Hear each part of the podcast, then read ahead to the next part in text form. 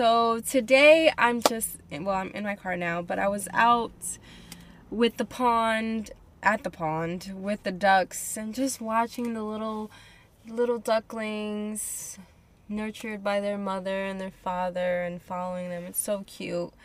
Um, just, I come out here just to clear my mind and I realize since I'm on the journey of minimalism, and I feel like when you think of minimalism, you think like, okay, get rid of all your stuff and bear it down to 30 items, and you don't buy anything. You're just very frugal and you have nothing in your house, basically. Like when I first thought of minimalism, I thought kind of that those thoughts, but I didn't take it so literal. I was just like, okay, that's not for me.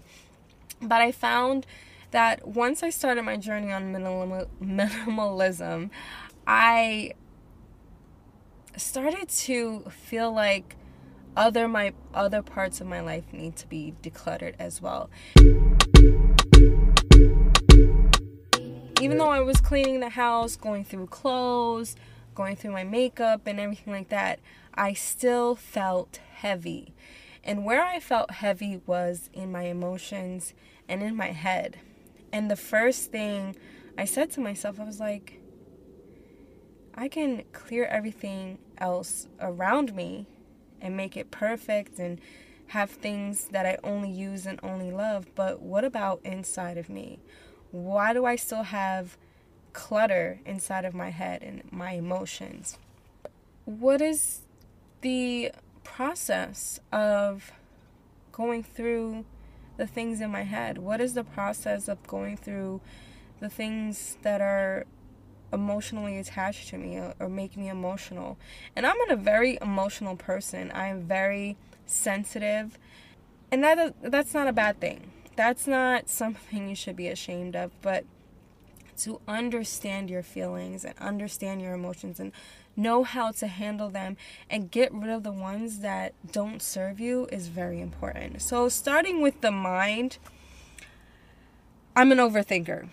I am an overthinker. You give me one thing, I will overthink it for days, years, and it hinders me a lot. It hinders my growth. Um, I second guess myself because of it. I take things very personal. And I think there's a lot of us out there that do it. I mean, some people are able to be like, ah, forget you, or forget what was happening, I'm over it. But for me, I think a lot into things. I took a whole week to just focus on every thought that ran through my mind. And when those thoughts came through my mind, I asked myself, does this serve me? Is this true? Is this something that because I'm thinking of it, is it affecting is it affecting my life in a good way?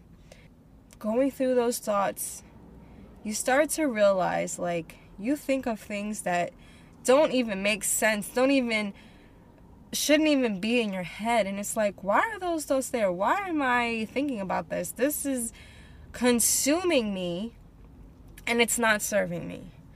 So, what do you do to stop those thoughts? And because it's not easy just to be like, throw away those thoughts, they don't serve you. You have to replace them with something that is relatable to that situation but serves you. Let's take something I feel like a lot of people go a breakup. A breakup you think about your past, you think about how the relationship went, what you could have did differently, what you could have um, said or included or whatever the case may be. You you go over and in your head over and over and again and you think about things that you let happen that shouldn't have let happen. And it's like a constant thought process. It's a thought process that will consume your whole day. And when it's running through your head, when you stop thinking about it, if you stop thinking about it, you never solve anything. Nothing comes from it. You can't change the past. You can't change those actions or what happened. you can't do anything about it. And it's just a continuous cycle. Let me think about it. Let it make me sad. Let it me think about it. Let me let it make me angry. And it's just a circle. It's a circle. It's a circle and circle. When does it stop? It doesn't stop until you replace those thoughts with something else if you think of something that you could have did differently apply it to something about you that you can better so let's say an argument happened think about what could have made that argument better. And it's it cannot be a changed action of the other person. It has to be a changed action for yourself.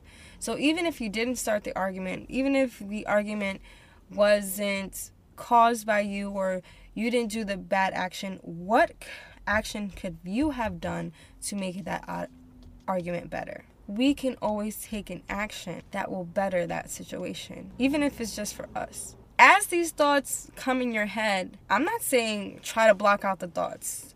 That is not possible, but try to replace them with a solution. Give that thought a solution. Give that thought a better deal. And after that, your that thought may still come in your head, but every time I want you to shift it to a better perspective. And once you continue to do that over and over again, it's like it becomes a habit. And soon after that, you'll think about that thought. You'll be like, oh, okay, it doesn't serve me, so I already know the solution, so I'm not going to even think about it anymore. Once it is embedded into your subconscious mind, you don't think about how to fix it anymore. It just happens automatically. So create habits for that thought. Create a solution for that thought. When it comes to emotions, and your emotions tie into your thoughts. So once you get those thoughts under control, your emotions tend to have control as well. Because if you don't have your emo- your thoughts under control and you go through an emotion and you're just like this person did this to me, this person did this to me and this and this happened and this happened and it's connected to your thoughts because you're thinking of what happened in the past and it's triggering all these uh, neurons and everything in your body to react with anger or react with sadness. Once you get your thoughts under control you can get your emotions under control and your emotions you have to tell yourself pause pause pause did I go through these emotions already? Did I handle them before? So why are they being repeated? The way I handled it before didn't work for me. So why would I repeat it?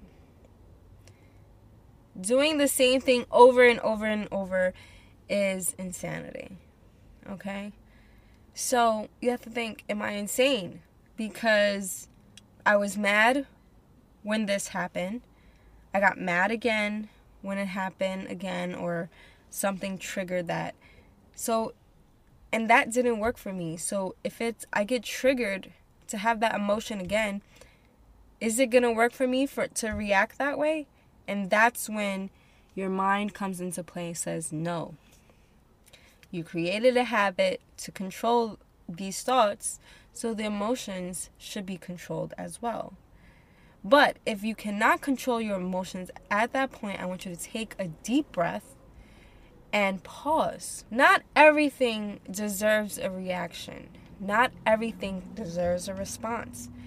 And this comes with practice. Trust me, there are points in my life where I'm like, oh, I just want to. But if you pause, take a deep breath, and say, look, I reacted this how I reacted how I'm feeling right now before. Did it work for me at that time? What was the outcome of it? If it made you feel good, then okay, but most likely it didn't. Mostly because you're not happy with the result of how you reacted before. So, if you take that pause, ask yourself that question, and say to yourself, okay, what is a shift that I can make to make this emotion go in my favor. So if you're angry, take a run. Do something that will better you. So if you are angry and you go exercise, in the end, it's really bettering yourself. Do you know journal? People who start off writing journals actually start writing books. that's bettering yourself. Or start a blog, start typing. Um, there's so many things that you can take that anger, that sadness, and turn it into a positive habit. Once a habit is formed, it's like it's embedded into the subconscious mind. Those thoughts, those emotions, they won't bother you anymore. And throughout life, you're to get different reactions to different things because life is forever changing. Life is forever surprises. You're going to get these feelings, these thoughts, but once you know how to navigate and know how to control your feelings, it's like a rocket science. It's like you are Albert Einstein because you figured yourself out. When you figure yourself out and you continue to learn about yourself, it's the most powerful thing. Every day, you should strive to make yourself better because there is always a level to notch up to. So I just want to make this video and just let you know minimalism is not just about your clothes, the stuff that you have, and bringing it down to 30 items and just living a really frugal life. It's really being mindful and keeping the things outside of you and inside of you that bring you joy. And if you have a way that you control your emotions or control your thoughts, leave it in the comments below. I want to know uh, some ways because we can all learn from each other. So until my next video, be bold, be brave, and be a beast at what you do. Bye.